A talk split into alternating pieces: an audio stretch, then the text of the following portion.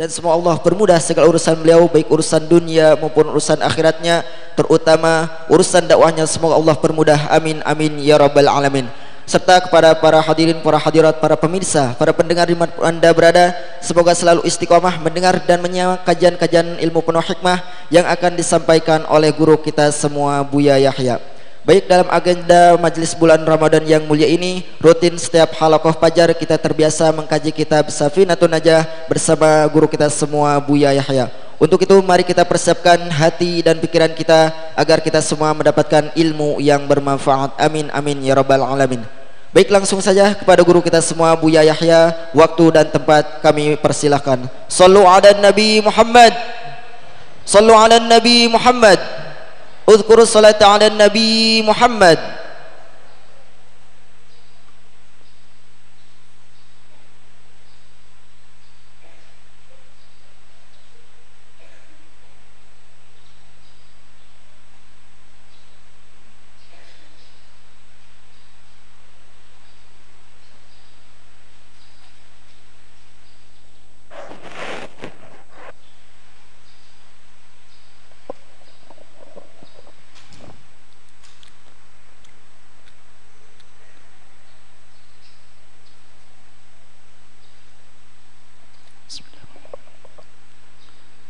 Assalamualaikum warahmatullahi wabarakatuh Alhamdulillah Wassalatullahi wassalamuhu ala rasulillah Habibina Sayyidina Muhammad Ibn Abdullah Wa ala alihi wa ashabihi wa mawalah Allahumma ya Rabbana Alimna ta'wila wa faqihna fid din واجعلنا يا ربنا من أهل العلم. وعنا يا ربنا على العمل بالعلم. واحصرنا يوم القيامة مع زمرة العلماء والصلحاء والأولياء والأنبياء ومع حبيبك سيدنا محمد. وارزقنا يا ربنا التوبة قبل الموت. الشهادة عند الموت والجنة بعد الموت. أما بعد. Kita lanjutkan para santri, anak-anakku semua, para pemirsa, para pendengar di mana pun anda berada. Kita akan lanjutkan pembacaan kitab Safinatun Najah. Qala musannif rahimahullah taala. Nafa'anna Allah bihi wa bi ulumihi fid dharaini. Amin il angkal faslun. Arkanul Islami sittatun. Rukun agama yang kedua adalah tentang keimanan. Arkanul iman sittatun rukun iman. Iman adalah at-tasdiq. Iman adalah mempercayai secara bahasa. Menurut bahasa iman itu percaya.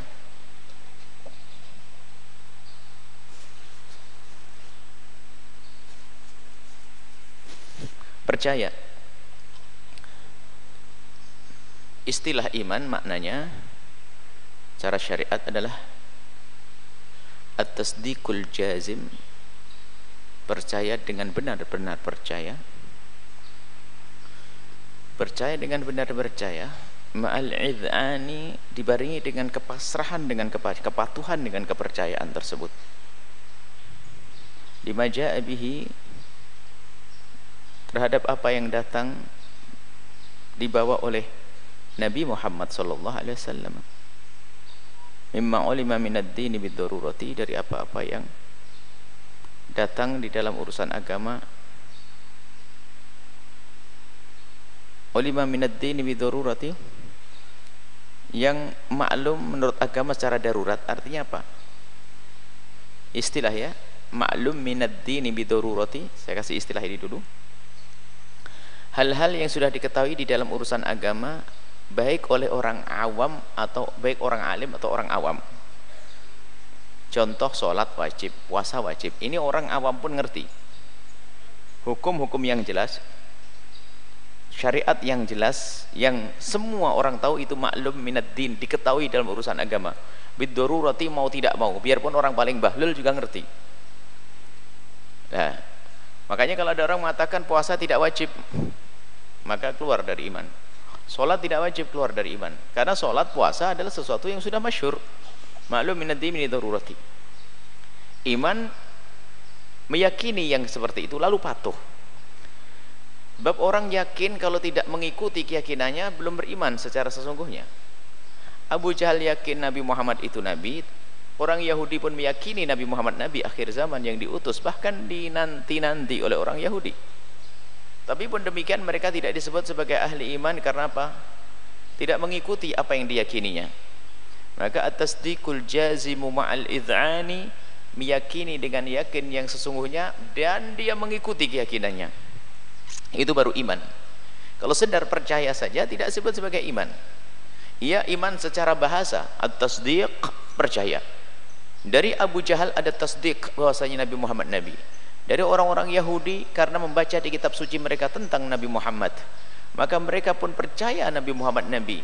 Akan tapi mereka tidak mengikuti apa yang diyakini maka mereka tidak disebut sebagai orang mukmin yang sesungguhnya. Nah apa itu yang harus kita percaya kita yakini? Kemudian kita turuti keyakinan kita itu. Yaitu adalah iman kepada Allah. Disebutkan di sini. Iman kepada Allah Subhanahu wa taala untuk minabillahi beriman kepada Allah. Maka di sini nanti ada pembahasan khusus yang insya Allah akan dihadirkan di halaqah duha. Tentang bagaimana kita mengenal Allah Subhanahu wa taala adalah dengan mengenali sifat-sifat Allah. Sifat Allah ada tiga. Eh, sifat yang ada hubungannya dengan Allah yang harus kita pahami adalah wajib kewajiban hal-hal yang harus kita yakini hal itu ada pada Allah yaitu sifat-sifat wajib bagi Allah harus kita yakini yang mustahil adalah mustahil. Al-mustahilat yang tidak boleh ada pada Allah. Kemudian nanti al-jaiz yang boleh dilakukan oleh Allah dan boleh tidak dilakukan. Maka itu ada pembahasan dalam ilmu akidah. Jadi kalau sudah bicara tentang Allah ada hubungannya dengan sifat-sifat Allah. Kalau mengenali Allah kita tidak akan bisa mengenal Allah langsung kepada zat Allah. Tapi kita mengenali Allah dengan sifat-sifat Allah kita mengenali Allah dengan sifat-sifat Allah. Sifat wajib Allah yang harus kita ketahui. Sifat wajib Allah adalah tidak terbatas. Semua sifat kesempurnaan yang layak untuk Allah adalah sifat Allah. Jadi sifat Allah tidak hanya 20 tapi 20 yang disebut para ulama ini adalah sifat-sifat Allah yang ada sebagian orang memperdebatkan sehingga perlu dihadirkan secara khusus demi mematangkan keyakinan kita di saat mendengar uh, syubhat atau pemahaman-pemahaman yang salah tentang sifat tersebut. Kita lacak mulai dari sifat wujud, di sana ada ateis yang tidak percaya adanya Tuhan. Qidam, nanti ada orang yang mengatakan bahasanya Qidam itu kan Allah yang maha dahulu. Karena di sana ada filosof yang tersesat mengatakan semesta juga dahulu dan seterusnya. Qudrah perbedaan antara kita dengan kaum Mu'tazilah. Kemudian masalah kalam sangat luar biasa di antara kita dengan kaum Mu'tazilah dan masih banyak karena sifat-sifat itu mengundang perdebatan maka para ulama asyairah menjelaskan secara khusus dan menghitung sifat itu hanya 20 padahal sifat bukan 20 tapi memang ini yang terpenting yang harus diketahui yang harus diketahui. Dan nanti banyak kalau kita lacak semua sifat-sifat itu kalau tidak kembali kepada kudrat Allah kepada iradat Allah. Nanti semuanya. Jadi ini adalah dari sifat 20 ini adalah global. Kalau sudah memahami sifat 20 nanti sifat yang lainnya mudah difahami. Kemudian kita harus meyakini bahwasanya sifat 20 ini harus ada maka kita harus tahu apa sih did abdad lawan-lawan dari sifat tersebut al-mustahil. Yang mustahil ada pada Allah. Mustahil ada pada Allah yaitu sifat adam al-huduth dan seterusnya. Sampai akhir. Ini bahas nanti insyaallah di halaqah duha. Kemudian jais boleh bagi Allah berbuat apa saja. Apa yang Allah lakukan tidak boleh kita bertanya. Tapi apa yang kita lakukan itulah yang akan ditanya kita. Maka jangan bertanya kepada Allah kenapa kau lakukan ini begini ya Allah? Itu bukan urusanmu ini jangan bertanya kenapa kau perlakukan ini begini? Ya Allah kenapa kau buat itu begini? Nggak ada yang bisa protes di hadapan Allah. Karena kita adalah makhluk. Kita adalah yang diciptakan dan Allah adalah sang pencipta. Baik kemudian malaikat. Ini dibahas nanti. Malaikat malaikat Allah. Wa malaikat wa malaikati. Malaikat adalah makhluk yang diciptakan oleh Allah dari nur. Dan jumlahnya tidak berbatas. Jumlahnya tidak ada yang tahu illallah kecuali Allah subhanahu wa ta'ala jumlahnya tidak bisa tidak ada yang tahu kecuali Allah. Dan malaikat bukan laki-laki bukan perempuan. Yang mengatakan malaikat laki-laki sebagian mengatakan keluar dari iman. Khilaf sebagian mengatakan itu fasik. Kalau ada yang mengatakan malaikat itu perempuan mutlak kafir. Jadi yang mengatakan malaikat berjenis kelamin adalah keluar dari iman. Malaikat diciptakan oleh Allah tidak laki-laki, tidak perempuan. Kemudian malaikat dibersihkan oleh Allah dalam dua hal.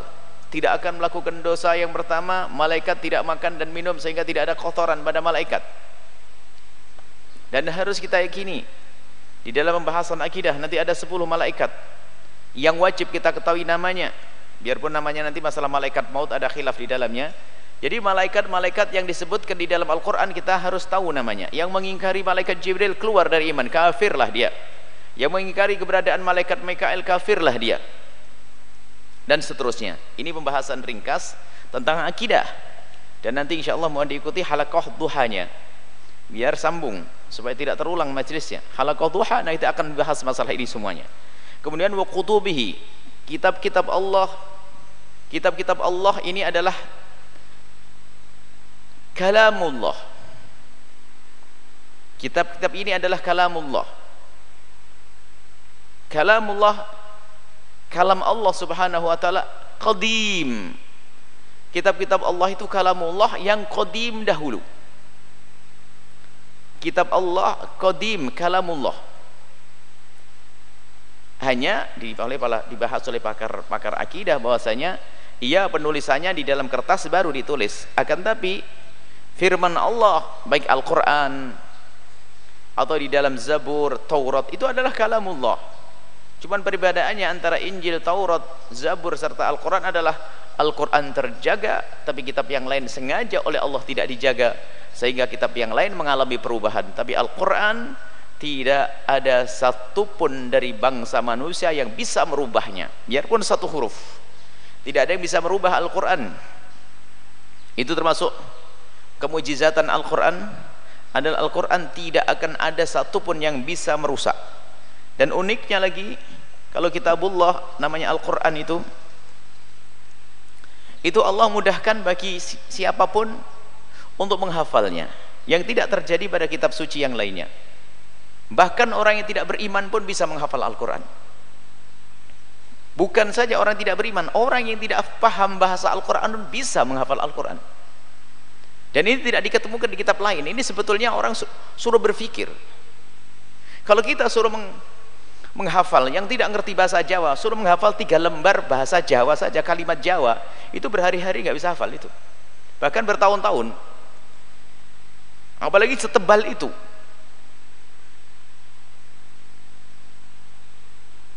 Unik.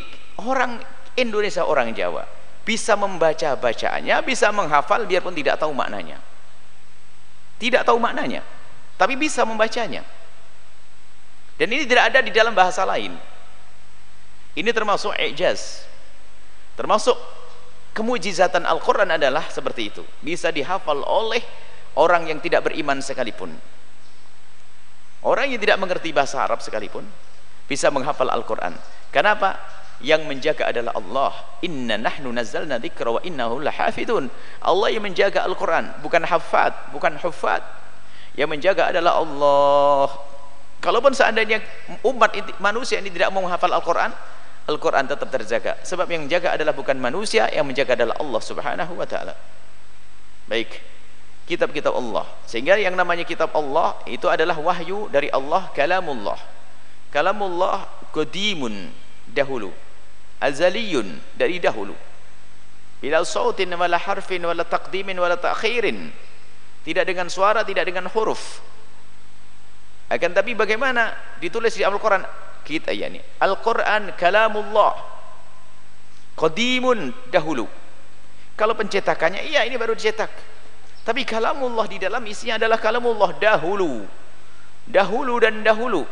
Ditulis dengan huruf tapi kalam Allah bila sautin wala harfin wala takdimin wala takhirin kalam Allah itu adalah tidak pakai suara tidak pakai huruf tidak ada mana yang didahulukan tidak ada mana yang akhir karena kalam Allah adalah qadim. Kata Imam Ghazali untuk memudahkan pemahaman ini cukuplah katakan begini. Kalamullah qadimun. Kalam Allah itu dahulu dan dahulu. Maktubun fis suturi. Ditulis di lembaran-lembaran mahfudun fis suduri dihafal di dada para laki-laki para kaum manu, manusia. Wa malfudun bil alsuni bisa diucapkan oleh lidah. Selesai. Itu kalam Allah ditulis fis sutur ditulis di kitab-kitab buku-buku buku mushaf. Kemudian mahfudun fis sudur dihafal di hati hamba-hamba Allah. Malfudun fil alsun alsun bisa diucapkan jadi kita mengucapkan bismillah mengucapkan kalamullah al-qadim. Adapun ucapan ucapan kita bismillah ada sekarang saya ucapkan. Tapi ini bismillah adalah kalamullah al-qadim. Jadi kalau di dalam Al-Quran ada susunan Bismillah, Al-Fatihah, Al-Baqarah dan seterusnya ada tertibnya. Tapi kalamullah adalah qadim dahulu enggak ada yang mana dahulu mana yang belakang. Karena semuanya adalah qadim. Semuanya adalah qadim dahulu dan dahulu yaitu kalamullah yang dahulu itu ditulis dalam mushaf dihafal di dada kaum pria kaum umat manusia kemudian diucapkan di lidah. Jadi waktu kita mengucapkan bismillahirrahmanirrahim kita mengucapkan kalamullah. Begitu begitu juga wahyu yang wahyu yang lainnya Zabur Taurat dan Injil. Cuman perbedaannya semuanya sudah mengalami perubahan karena memang Allah tidak berjanji untuk menjaganya. Ada maksud agung di balik itu semuanya ada maksud agung di balik itu semuanya? Di balik ketidakadanya penjagaan kepada Taurat Injil karena Allah ingin menampakkan bahasanya kitab Nabi akhir zaman inilah yang akan abadi yang harus jadi pegangan bersama rusaknya kitab suci itu dirusaknya kitab suci oleh tangan-tangan pembesar mereka maka mereka segera meninggalkan lalu pindah kepada kitab suci Al-Quran. Dan memang begitulah urutannya di dalam urusan kenabian Nabi akhir zaman khatimin nabiin khatamin nabiin khatimin nabiin pungkasan para nabi. Baik ini kitab. Kita harus yakin tentang kitab Allah. Yang wajib kita ketahui adalah ada empat Zabur, Taurat, Injil, Al-Quran. Zabur, Taurat, Injil, Al-Quran. Dan urusan akidah tidak bertentangan antara kitab Injil, Zabur, Taurat dan Al-Quran. Tidak ada perbedaan. Tentang ketuhanan sama Tuhan Maha Tunggal. Malaikat juga sama. Maka jika kita menemukan perbedaan maka kita kembali kepada kitab akhir zaman. Kitab pungkasan yaitu Al-Quran. Kemudian warusulihi. Iman kepada utusan-utusan Allah iman kepada utusan-utusan Allah. Jadi utusan Allah itu jumlahnya banyak sekali tidak bisa dihitung. Amat banyak. Ada yang diberitahu di dalam Al-Quran maka yang disebutkan dalam Al-Quran ada 25 maka 25 itu yang wajib kita ketahui namanya. Yang mengingkari satu dari mereka keluar dari iman. Adam, Idris, Hud, Nuh dan seterusnya. Itu nanti akan dibahas juga di dalam Zawiyah Duha dalam kitab Akidatul Awam. Jadi ada nabi utusan Allah adapun per definisi nabi adalah orang laki-laki yang diberi wahyu oleh Allah. Akan tetapi tidak wajib untuk disiarkan kepada yang lainnya. Nabi mendapatkan wahyu tapi tidak diperintahkan untuk menyebarkan kepada orang lain an-nabi. Adapun rasul adalah seorang laki-laki yang mendapatkan wahyu dari Allah mendapatkan wahyu Allah dan diperintahkan untuk diperintahkan untuk menyebarkan kepada yang lainnya. Ini definisi. Ini ini masalah nabi. Ada pendapat yang lain perbedaan Nabi dan Rasul hanya di dalam masalah menghapus. Jadi Nabi ada pendapat yang kedua. Nabi adalah orang laki-laki yang mendapatkan wahyu dari Allah dan diwajibkan untuk menyebarkan. Sama Rasul adalah orang yang mendapatkan laki-laki yang mendapatkan wahyu dari Allah dan diperintahkan untuk menyebarkan. Cuman perbedaannya pendapat yang kedua yang ini tidak masyhur dibahas di dalam pembahasan akidah padahal ini juga di dalam referensi akidah ini ulama kita. Perbedaannya menurut pendapat yang kedua antara nabi dengan rasul kalau rasul itu syariatnya menghapus syariat yang sebelumnya kalau nabi syariatnya tidak menghapus syariat yang sebelumnya. Jadi kalau ada nabi bukan rasul maka dia mendapatkan wahyu dan diperintahkan untuk menyebarkannya tapi dia tidak menghapus syariat nabi yang sebelumnya tapi kalau Rasul mendapatkan wahyu untuk disebarkan kepada yang lainnya dan syariatnya menghapus syariat sebelumnya. Ini pendapat yang kedua. Cukuplah pendapat yang pertama bagi siapa pun yang ingin menghafal sudah cukup. Sangat cukup di urusan keimanan. Nabi adalah seorang laki-laki yang mendapatkan wahyu dari Allah dan tidak diperintahkan untuk menyebarkannya. Ada berasul adalah orang laki-laki yang diperintahkan oleh mendapatkan wahyu dari Allah dan diperintahkan untuk menyebarkannya dan semua nabi adalah kaum laki-laki. Tidak ada perempuan. Ada khilaf tentang Sayyidat Maryam. Tentang Sayyidat Maryam dan seterusnya. Sebetul yang benar adalah Siti Maryam adalah bukan seorang nabi. Siti Maryam bukan seorang nabi.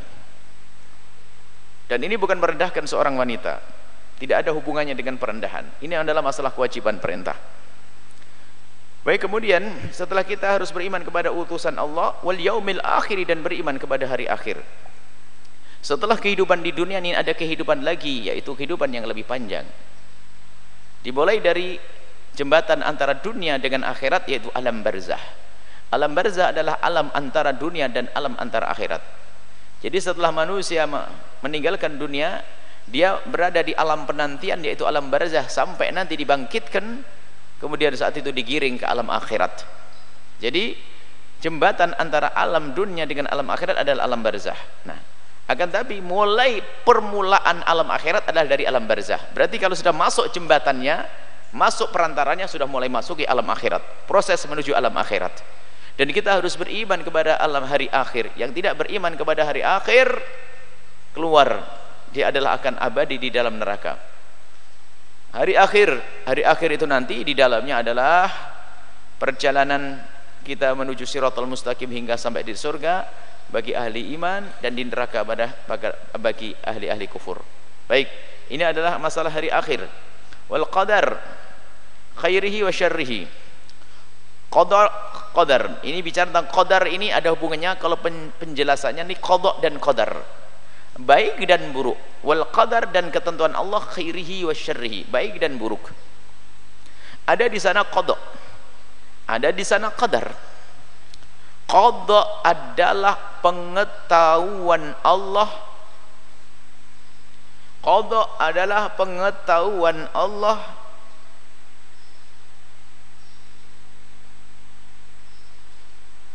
Terhadap sesuatu yang telah terjadi, sedang terjadi dan akan terjadi.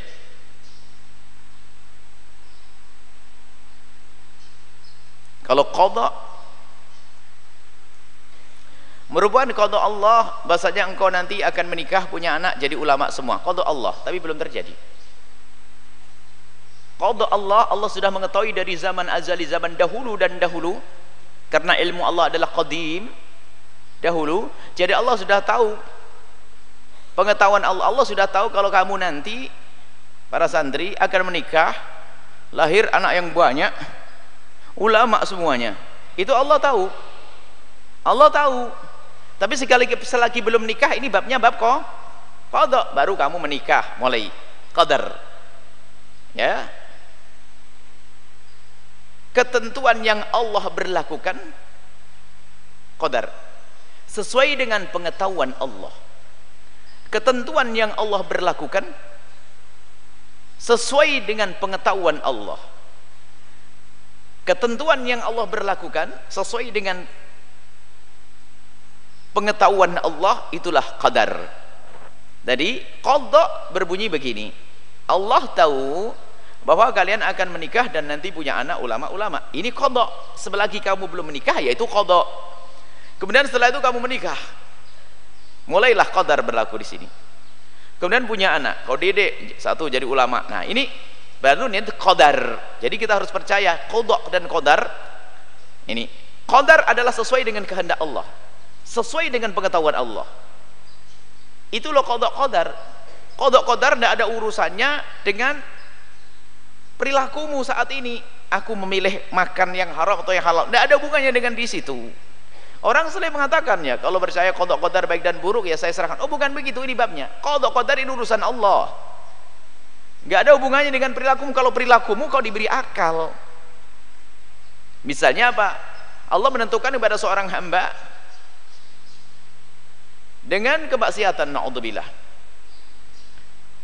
Tidak boleh berhujah dengan qadar qadar kodok qadar itu bunyinya begini Allah tahu bahwasanya pada tahun ini jam begini si fulan melakukan kemaksiatan.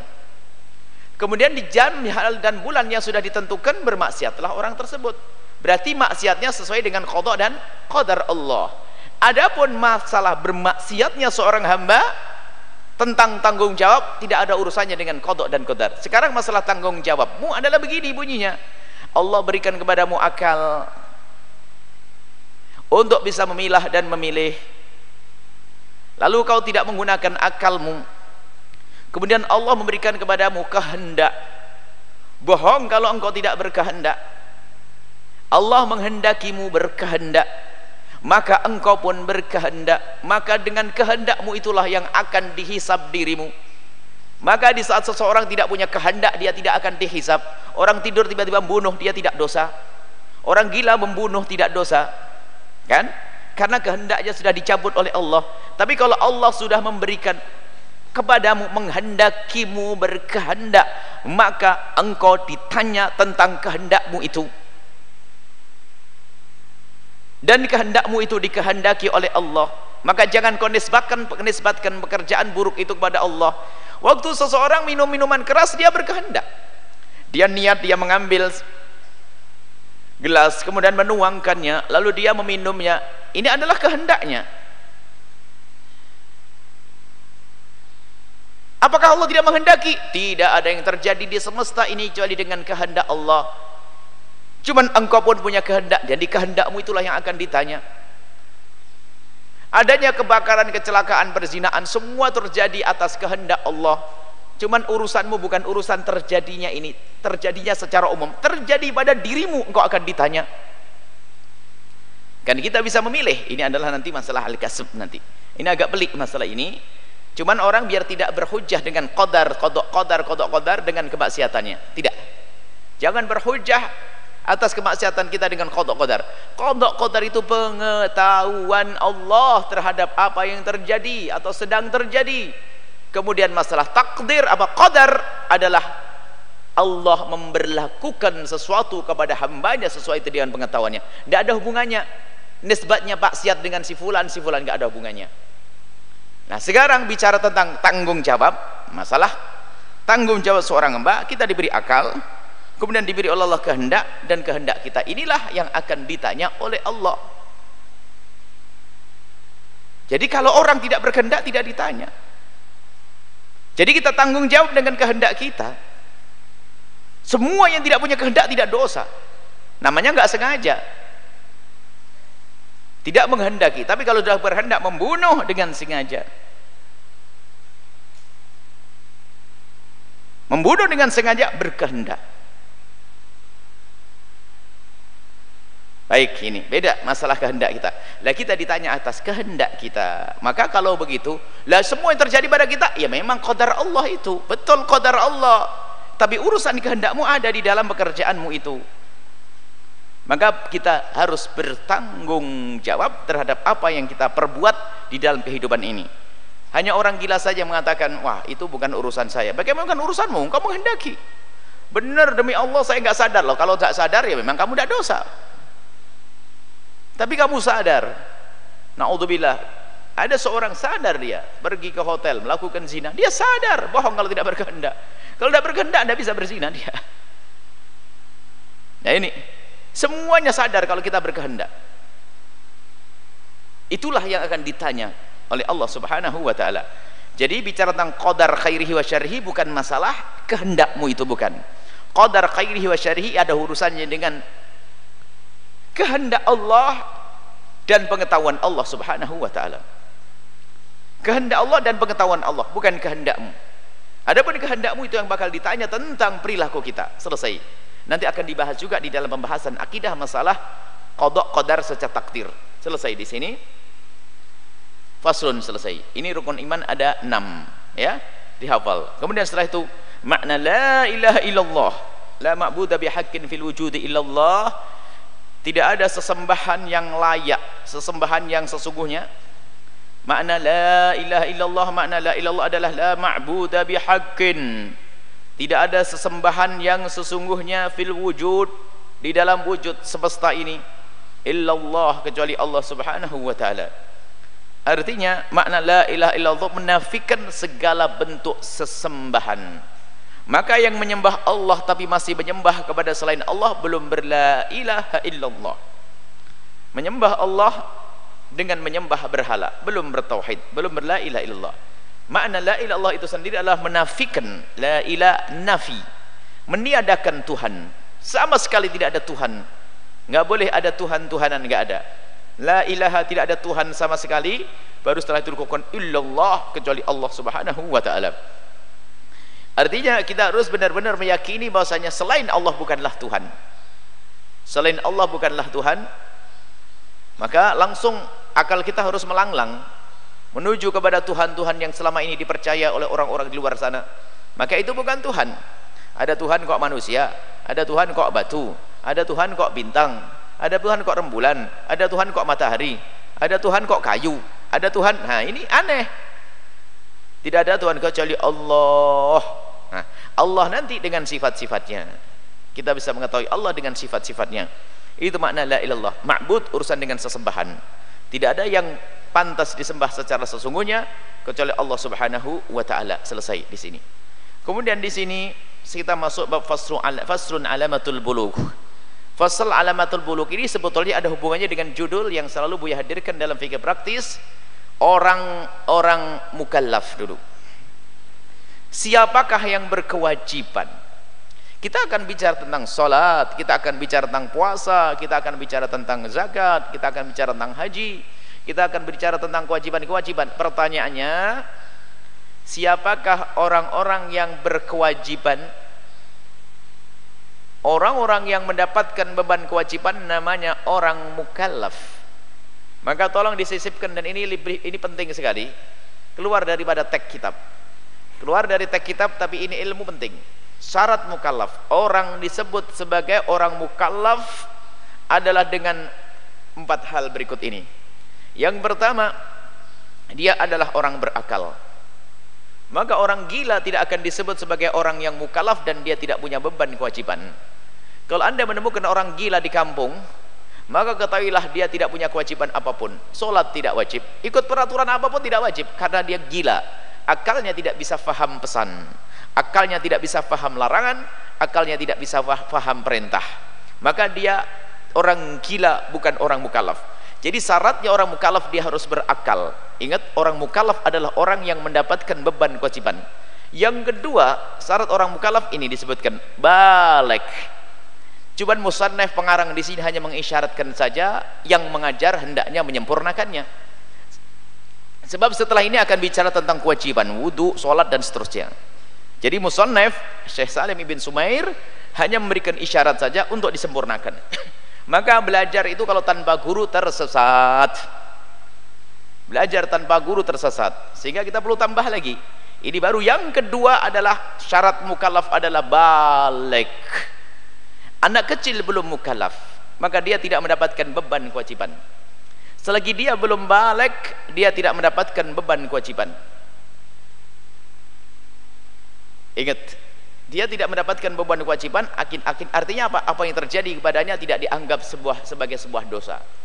Tapi jangan lupa bagi orang tua wali atau yang ngurusinya wajib mengajarinya menjalankan kewajiban dan wajib mengajari mereka meninggalkan keharaman kalau kita sebagai wali, sebagai orang tua membiarkan anak yang belum balik melakukan dosa, memang untuk dia tidak dosa, tapi untuk yang dewasa ini dosa.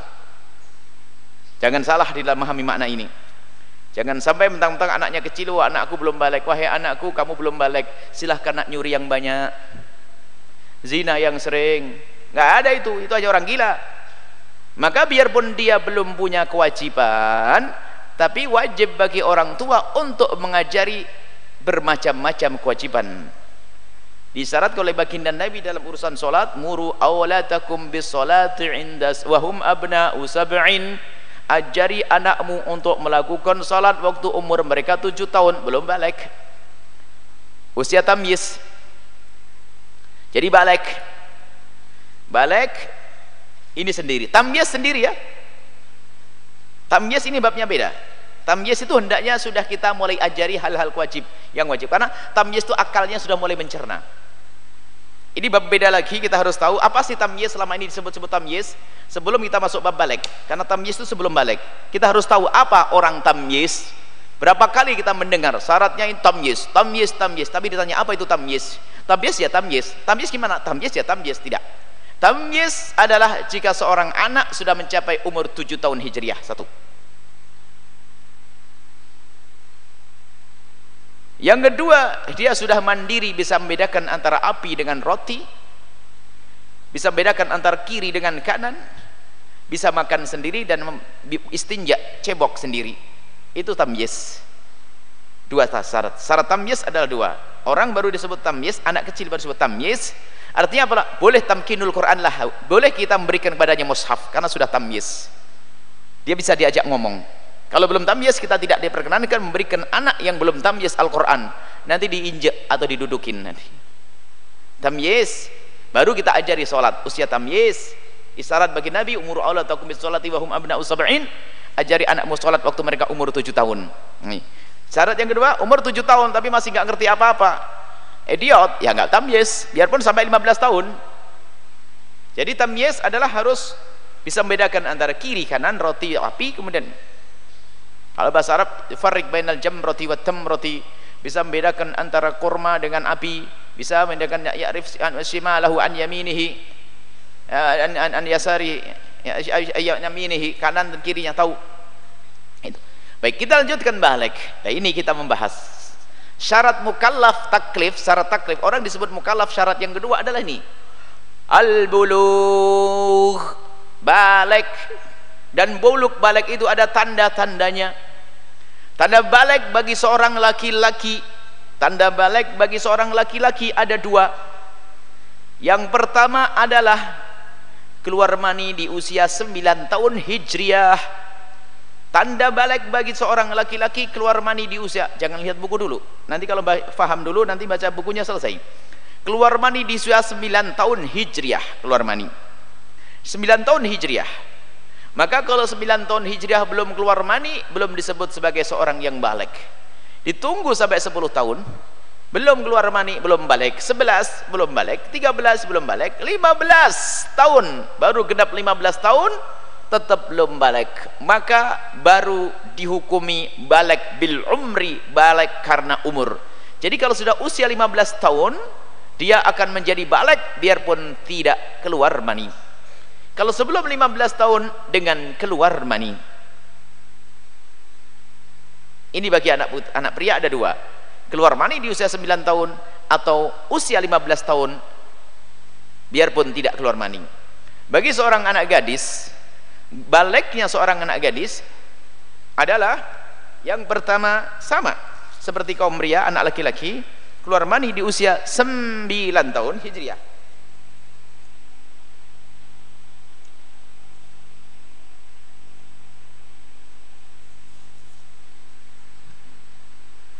sering ngajar was sering ngajari kita untuk tidak was-was tapi kadang kena was-was kayak ada sesuatu karena gara puasa baik. Anak putri sama keluar mani di usia 9 tahun hijriah. Yang kedua keluar darah haid di usia 9 tahun hijriah. Yang kedua. Yang ketiga jika usia 9 tahun tidak keluar darah haid dan juga tidak keluar mani ditunggu sampai 10 tahun 11 tahun 12 tahun keluar mani baru saat itu. Atau head baru itu balik. 14 tahun belum baru ditunggu umur 15 tahun. Kalau masuk usia 15 tahun biarpun tidak keluar darah haid maka yang umurnya 15 tahun kenap biarpun tidak haid dan tidak keluar mani maka dirimu sudah balik wahai anak-anakku. Balik buluk umur dewasa. Sudah mendapatkan beban kewajiban nanti pada akhirnya nah ini kemudian ada catatan lagi. Tanda-tanda mani itu kayak apa? Tanda-tanda mani. Bagaimana agar tahu kalau itu mani atau bukan? Kan balik tadi ada tanda alamatnya balik adalah keluar mani. Keluar mani mani itu tandanya ada tiga. Mohon maaf ini majelis mulia kalau sudah bicara tentang yang demikian harus diangkat wibanya majelis supaya tidak dikotori dengan goyonan-goyonan yang jorok. Mani tandanya yang pertama adalah keluarannya adalah ada hentakan. Ma'in dafiq. Ada tadafuk kalau orang menahan air kencing kencing itu hanya mengucur begitu saja. Tapi kalau air mani ada hentakan. Muncrat. Dan itu lebih tampak di kaum pria dan jarang tampak di kaum wanita. Ada hentakan kalau tidak terlihat hentakannya atau. Yang kedua adalah ada rasa lezat yang sangat khusus. Kalau ada orang nahan air kencing habis minum es degan kemudian pengen buang air kecil ditahan lama-lama di saat kamu toilet ketemu toilet lezat senang tapi keluar air mani tidak seperti itu. Lalu seperti apa? Tidak boleh dan tidak bisa diceritakan kecuali kepada orang yang punya pengalaman sama maka percuma dipanjang lebarkan. Kalau sudah pada waktunya dia akan mengerti. Sebab ini adalah masalah rasa. Kalau belum keluar mani diceritai keluar mani adalah lezatnya begini nggak faham tetap. Tetap tidak faham. Nggak usah dipanjang lebarkan. Nanti kalau sudah pada waktunya akan keluar mani menemukan kelezatan tidak seperti waktu engkau buang air kecil selesai. Adalah ada lezat. Rasa lezat yang khusus selesai. Ini ciri mani yang kedua Ciri mani yang ketiga adalah baunya. Baunya adalah anyir, anyir putik bunga. Kalau kita melihat bunga matahari, coba putiknya ambil, digosok-gosok dengan ujung jemari kita, maka kita akan menemukan anyir. Atau putih telur, Anda gosok di jemari, Anda oleskan di jemari, Anda gosok-gosok, bau amis anyir karena air mani akan bakal bayi juga. Jadi kayak telur bakalnya ayam. Jadi anyir atau kalau pernah kita ngelihat atau ketemu orang tua dulu kalau bikin kue-kue ada adonan kanji sisa-sisa kanji itu kalau kemudian kesiram air hangat akan naik aroma. Seperti itulah air mani. Seperti. Artinya begini Seseorang baru mengatakan kalau itu air mani kalau menemukan salah satu dari sifat-sifat tersebut. Kalau tidak ada ya tidak. Misalnya terbangun dari tidurnya, dia tidak merasakan lezatnya waktu keluar. Dan juga tidak melihat hentakan air mani saat keluar. Tapi setelah menemukan bebasahan di celananya, dilihat setelah dicium ada mirip-mirip.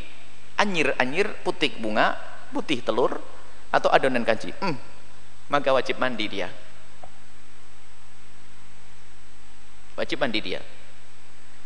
Tapi kalau ternyata dicium tak tanya oh pesing enggak wajib mandi dia. Celananya saja yang dicuci. Karena bukan air mah mani. Dia ngompol namanya. Baik jadi seperti itu. Atau misalnya waktu tertidur dia mimpi.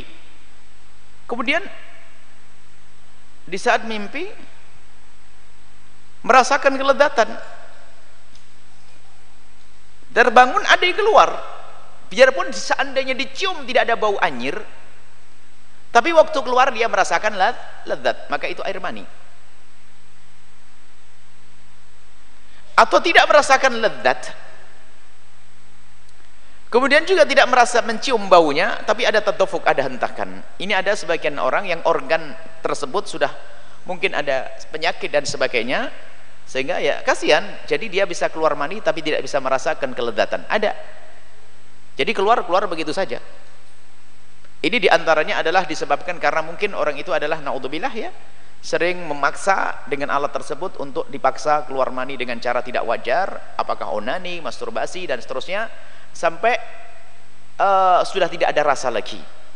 Ini berbahaya sekali. Makanya di samping onani adalah haram membahayakan juga urusan kesehatan kesehatan-kesehatan alat tersebut. Baik.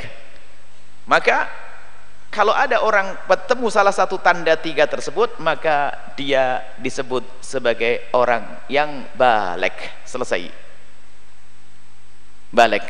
Kemudian haid. Bagaimana tentang haid? Wanita haid gimana? Untuk mengetahui haid pembahasan khusus insyaallah nanti jika ada setelah ini hatam selesai kalau ada waktu kita membahas haid kita ada haid praktis tidak butuh waktu lama cuma 30 menit kali dua. Kita akan mengetahui tentang haid dan istihadah yang praktis. Haid dan istihadah haid nifas dan istihadah nifas.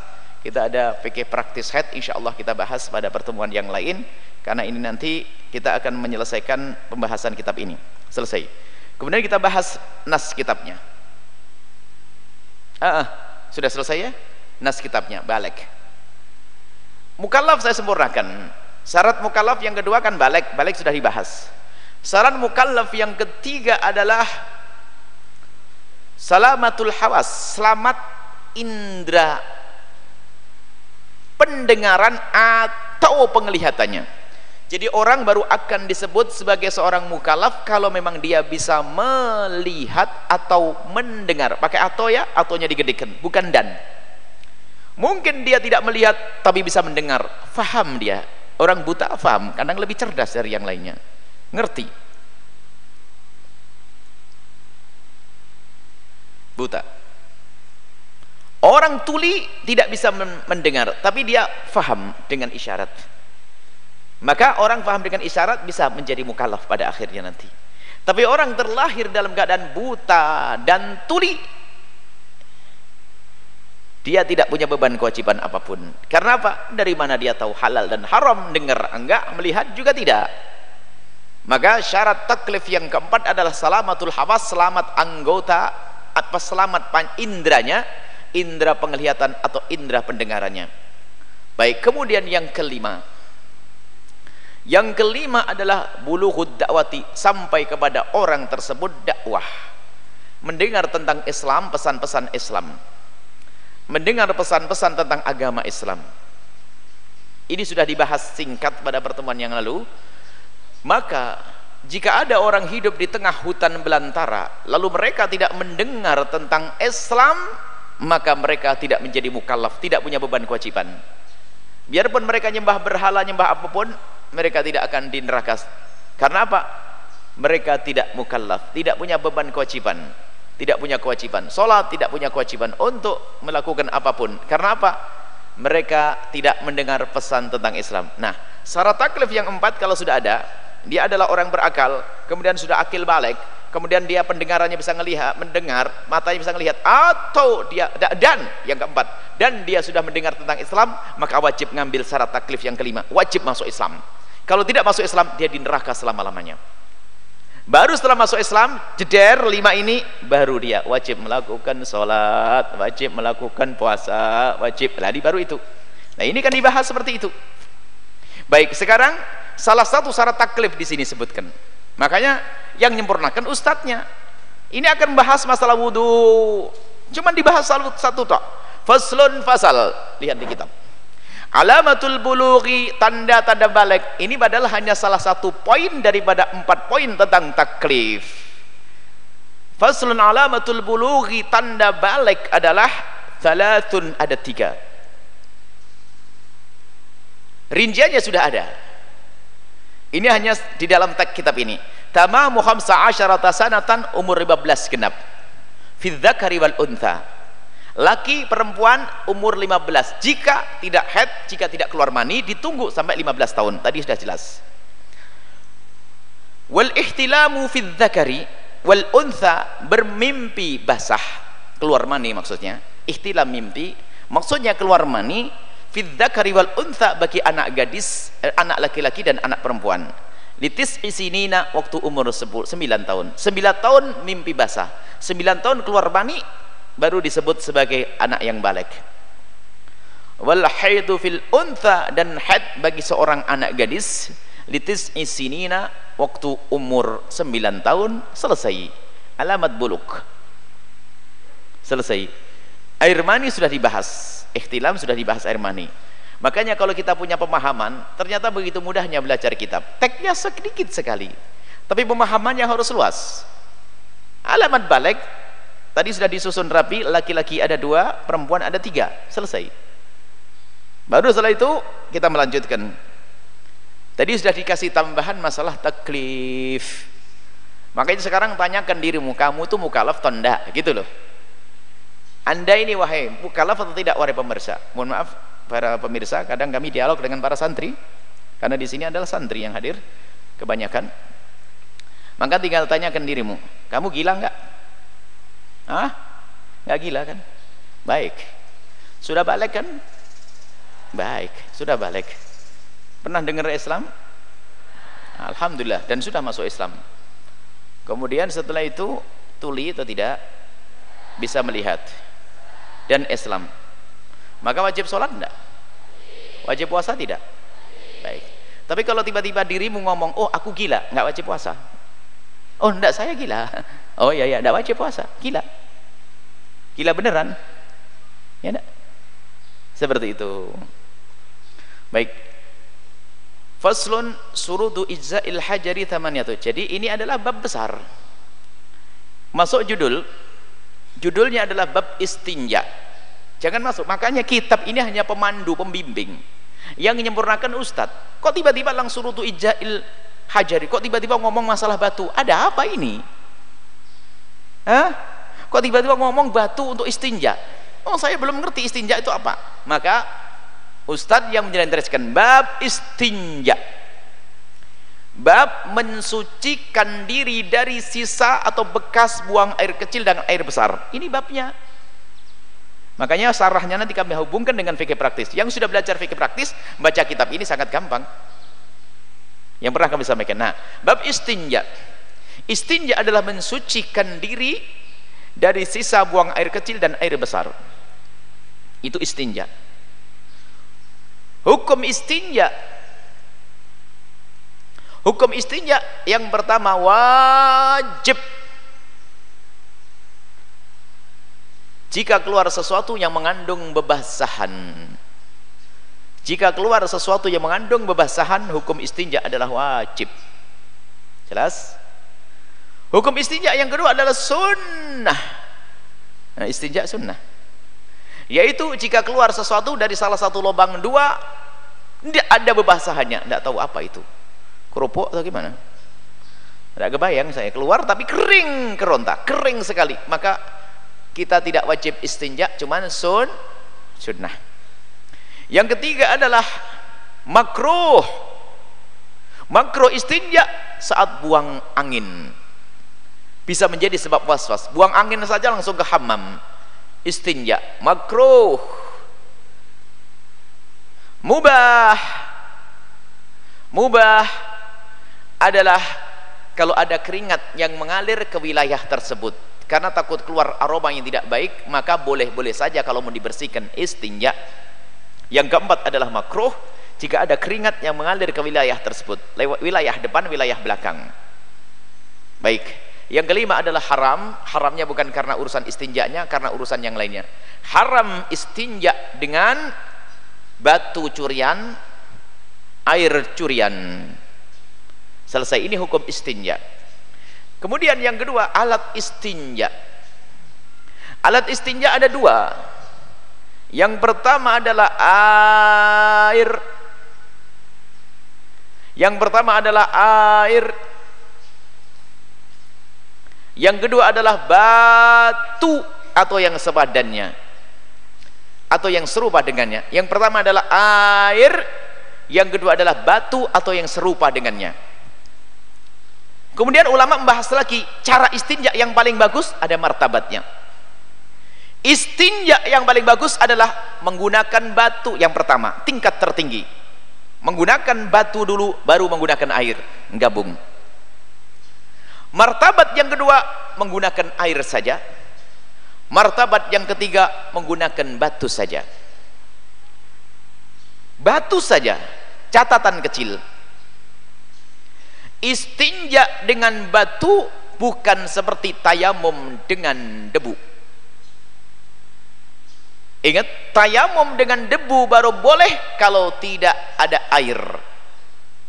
Tapi istinja dengan batu atau yang sepadannya boleh biarpun kita di depan kolam air. Istinja dengan batu bukan seperti tayamum dengan debu. Fahami ini? Istinja dengan batu biarpun kita banyak air di rumah kita kita tetap boleh istinja dengan batu atau yang sepadannya lah batu seperti apa yang boleh dipakai istinja? Kita masuk ke kitab. Nah ini. Kitab ini hanya bagian kecil daripada pembahasan istinja. Makanya jangan sok kita belajar tanpa guru baca sendiri tersesat. Nah ternyata ini membah ini hanya salah satu dari poin kecil dari bab istinja. Istinja dengan batu. Loh kok tiba-tiba istinja dengan batu? Kan begitu baik sekarang jangan ke kitab dulu. Kita punya cara menghafal yang mudah. Di sini banyak syaratnya. Syarat istinja dengan batu di sini banyak. Kita sebutkan begini. Langsung saja bisa ditulis. Istinja dengan batu atau yang sepadannya ada tiga. Yang pertama adalah syarat yang berkenaan dengan alat batunya. Yang kedua syarat yang berkenaan dengan cara cara membersihkannya yang ketiga yang ketiga syarat yang berkenaan dengan tempat yang akan dibersihkannya. Biasakan kalau belajar karena ini praktis kalau tidak hafal hilanglah ilmu. Biasakan kalau belajar mencatat. Supaya ilmu itu dihafal. Mencatat. Pertama adalah syarat berkenaan dengan alat. Artinya alat itu adalah batu yang bisa digunakan istinja. Batu yang bisa digunakan untuk istinja, yang pertama syarat batu tersebut harus suci. Batu atau yang sepadannya, artinya tidak harus batu, aunah wanahwihi. Onahwuhu, jadi batu atau yang serupa. Yang pertama batu tersebut adalah suci. Batu atau yang serupa dengannya. Benda tersebut jangan bilang baru. Benda tersebut suci yang kedua benda tersebut kering. Suci kering. Yang ketiga benda tersebut bisa mengangkat nyerep.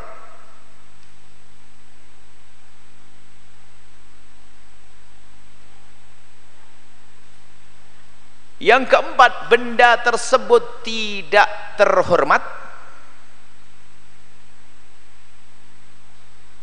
yang kelima benda tersebut padat bukan cair.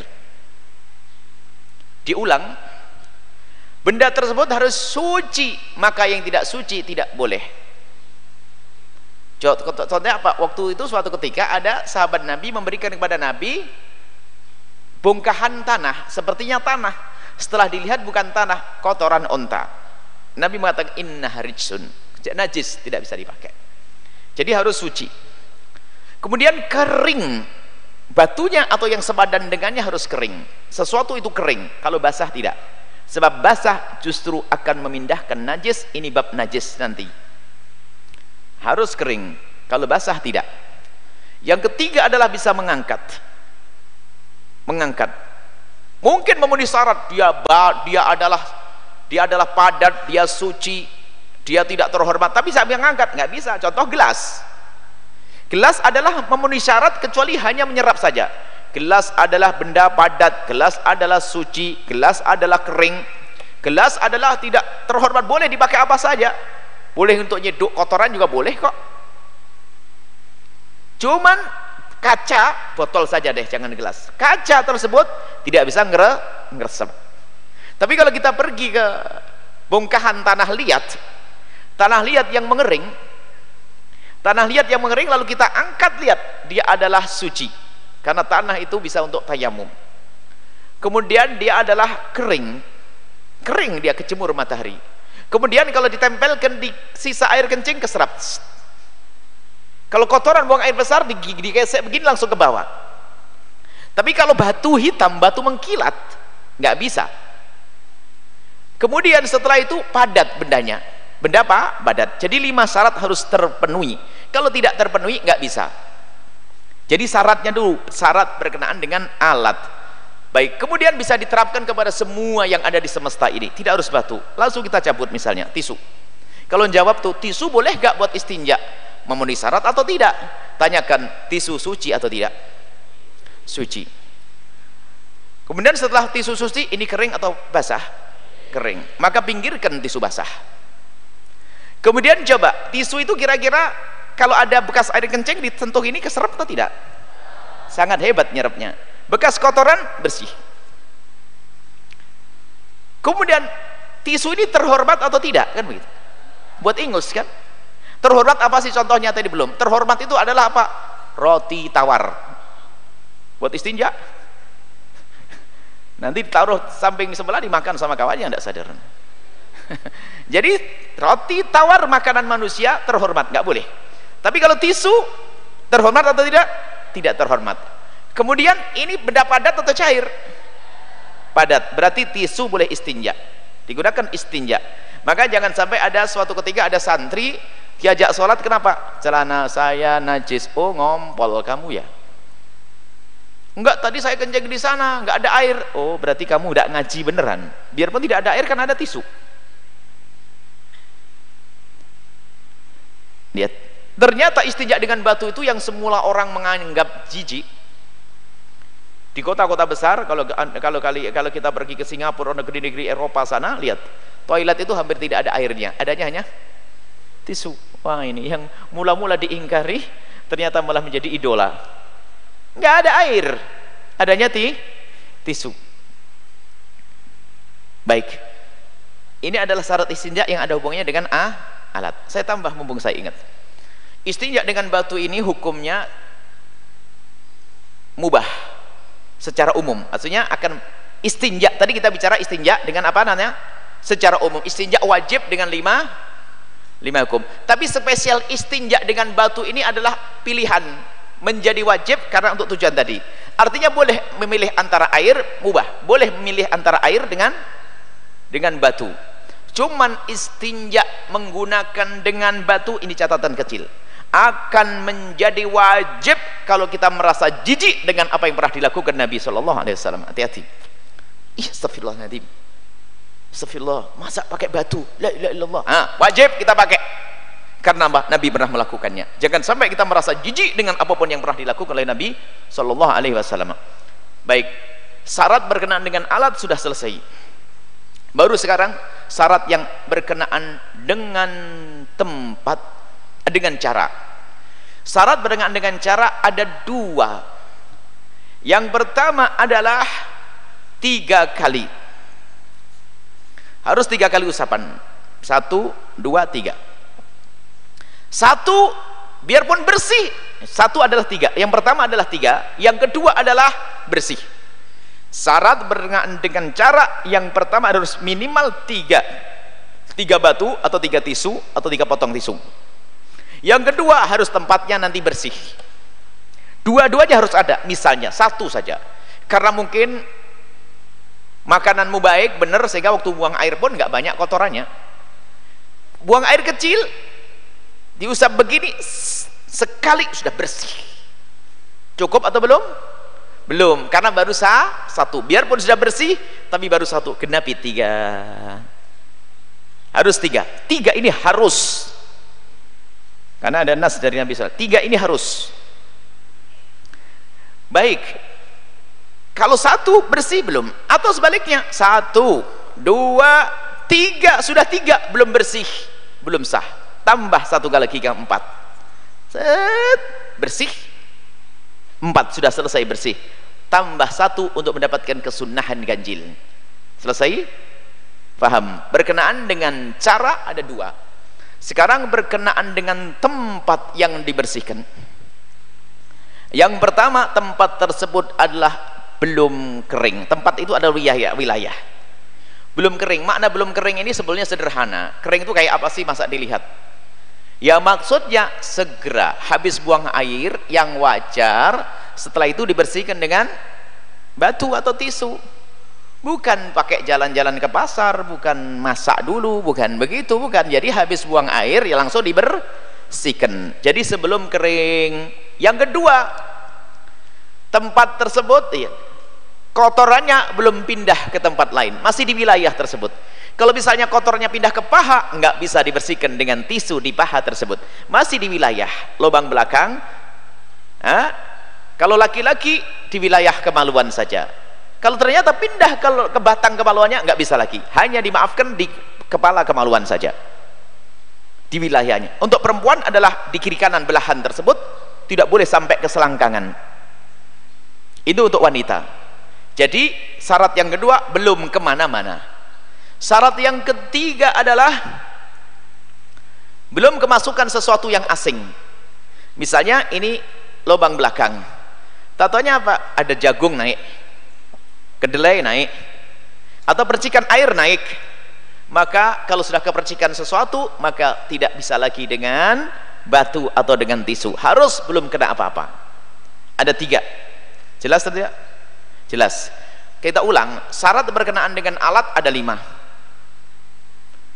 suci kering mengangkat tidak terhormat padat. Syarat berkenaan dengan cara ada dua tiga potong atau usapan dan bersih. Kemudian syarat yang ketiga berkenaan dengan tempat ada tiga. Tempatnya belum kering yang kedua belum pindah ke tempat lain yang ketiga belum kemasukan sesuatu apa pun. Lihat di jumlah ada berapa semua? 8 tambah 3 tambah 2 2 10 coba kita baca di kitabnya. Surutu ajza'i al-hajari syarat sahnya menggunakan batu. Syarat sahnya istinja dengan menggunakan batu tamaniyatun cuman 8 di sini. Makanya hati-hati kalau belajar tanpa guru bisa tersesat nanti gurunya wajib menambahkan karena disebutkan di tempat yang lain. Di sini hanya ada apa? ada sama tamaniyah ayyaku nabi tadi ahjarin. Hendaknya dengan tiga batu. Lah tiga batu itu ber, syarat berkenaan dengan apa yang kita sebutkan? Cara. Wa ayyun qa'al mahallu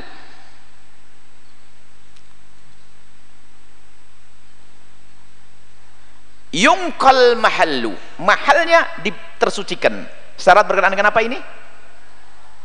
Cara dua. Caranya bersih. Tempatnya harus ber bersih. Berarti dua. Dapat dua.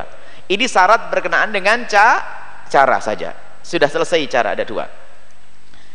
Yang ketiga wa alla yajifan najsu. Sebelum kering tempat najisnya tadi. Ini syarat berkenaan dengan apa? Tempat satu ini syarat berkenaan dengan cara sudah selesai dua. Syarat berkenaan dengan tempat kan ada tiga tadi baru dapat satu. Sebelum kering. Wa yantakil dan tidak pindah ke tempat lain. Tidak pindah ke tempat lain. Tidak tembah ke tempat lain yantakil. Kemudian yang ketiga walayatra alaihi akhar tidak kemasukan sesuatu. Sudah selesai ya tidak selesai. Ini wa alla wala yujawis tambahan yang keempat ini. Padahal yujawis safhatahu wa hasyafatahu ini balik kepada ayat takila tadi.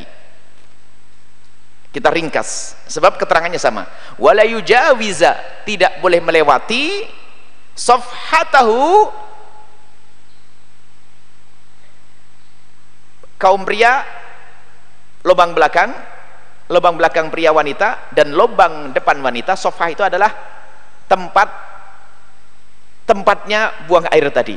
Sofa ini sofa tahu kalau mohon maaf kalau lubang belakang itu adalah di saat kita berdiri akan tertutup wilayah tersebut.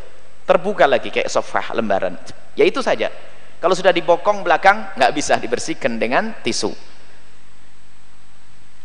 Wa wala yujawi safhatahu wa hasyafatahu. Itu masuk kepada yantakil coba diperhatikan.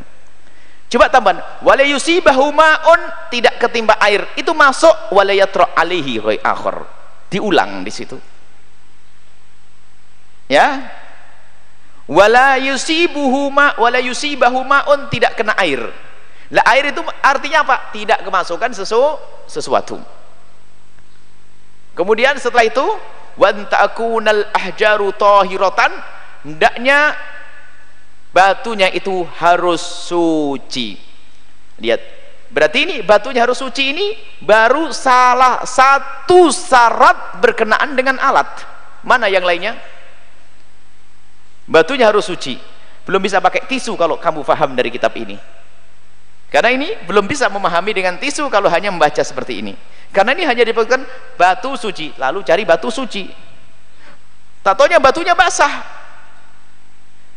Batunya najis bagaimana? Nggak ada di sini. Ya? Maka perlu guru dalam belajar.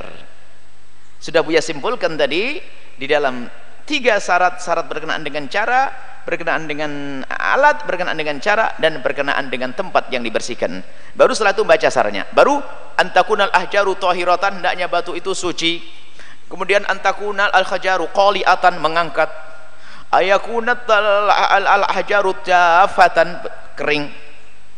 Antakunal ahjaru ghairu muhtaramatin tidak terhormat. Ini kan lanjutannya tapi tidak disebutkan di di mana kita mendapatkannya? Di kitab yang lain, oh, namanya kitab ringkas ini untuk memudahkan orang. Ini penghantar, maka yang menyempurnakan adalah yang mengajar. Makanya tidak bisa kita belajar agama, belajar fikih langsung. Wah, kitabnya mudah dibaca. Saya ngerti bahasa Arab kok. Kalau gara-gara ngerti bahasa Arab bisa menjadi seorang fakih, orang Arab fakih semuanya. Mereka bisa baca Arab, tapi tidak begitu. Orang Arab akan fakih semua karena mereka bahasa Arab nger ngerti, tapi tidak. Yang fakih yang mempelajari dan belajari ini ada ngambil dari kitab ini, kitab ini pemahaman dari guru, baru nanti di, diterapkan, di, dikumpulkan, kemudian itu masuk menjadi pemahaman yang paripurna. Itu saja insya Allah. Kita lanjutkan pada pertemuan yang akan datang. Ingat dihafal semuanya. Semoga Allah memberikan kepada kita ilmu yang manfaat memberikan pemahaman yang benar, memudahkan, memudahkan mengamalkan ilmu dan semoga Allah memberikan kepada kita keistiqomahan memudahkan kita untuk melaksanakan puasa di bulan Ramadan dan kiam di bulan Ramadan. Dan semoga Allah menjaga kita minal aidin wal faizin orang yang beruntung dengan pengampunan Allah dan pahala berlipat ganda. Panjang umur siap afiat khusnul khatimah al-fatihah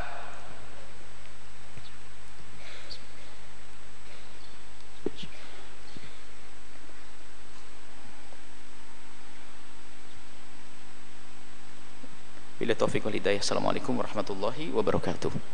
Waalaikumsalam warahmatullahi wabarakatuh. Syukran kathiran kami haturkan kepada guru kita semua Buya Yahya. Semoga ilmu yang kita dapatkan bisa kita amalkan. Amin amin ya rabbal alamin. Baik para hadirin, para hadirat, para pemirsa, para pendengar dimanapun anda berada Demikianlah halaqah kepajar kita pada pagi ini. Dan kami sebagai pembawa acara mohon maaf dan mohon doa selalu. Dan mari kita tutup dengan doa kafatul majlis. Subhanakallahumma bihamdika Asyadu an la ilaha illa anta Astagfirullah wa atubu Walafu minkum. Assalamualaikum warahmatullahi wabarakatuh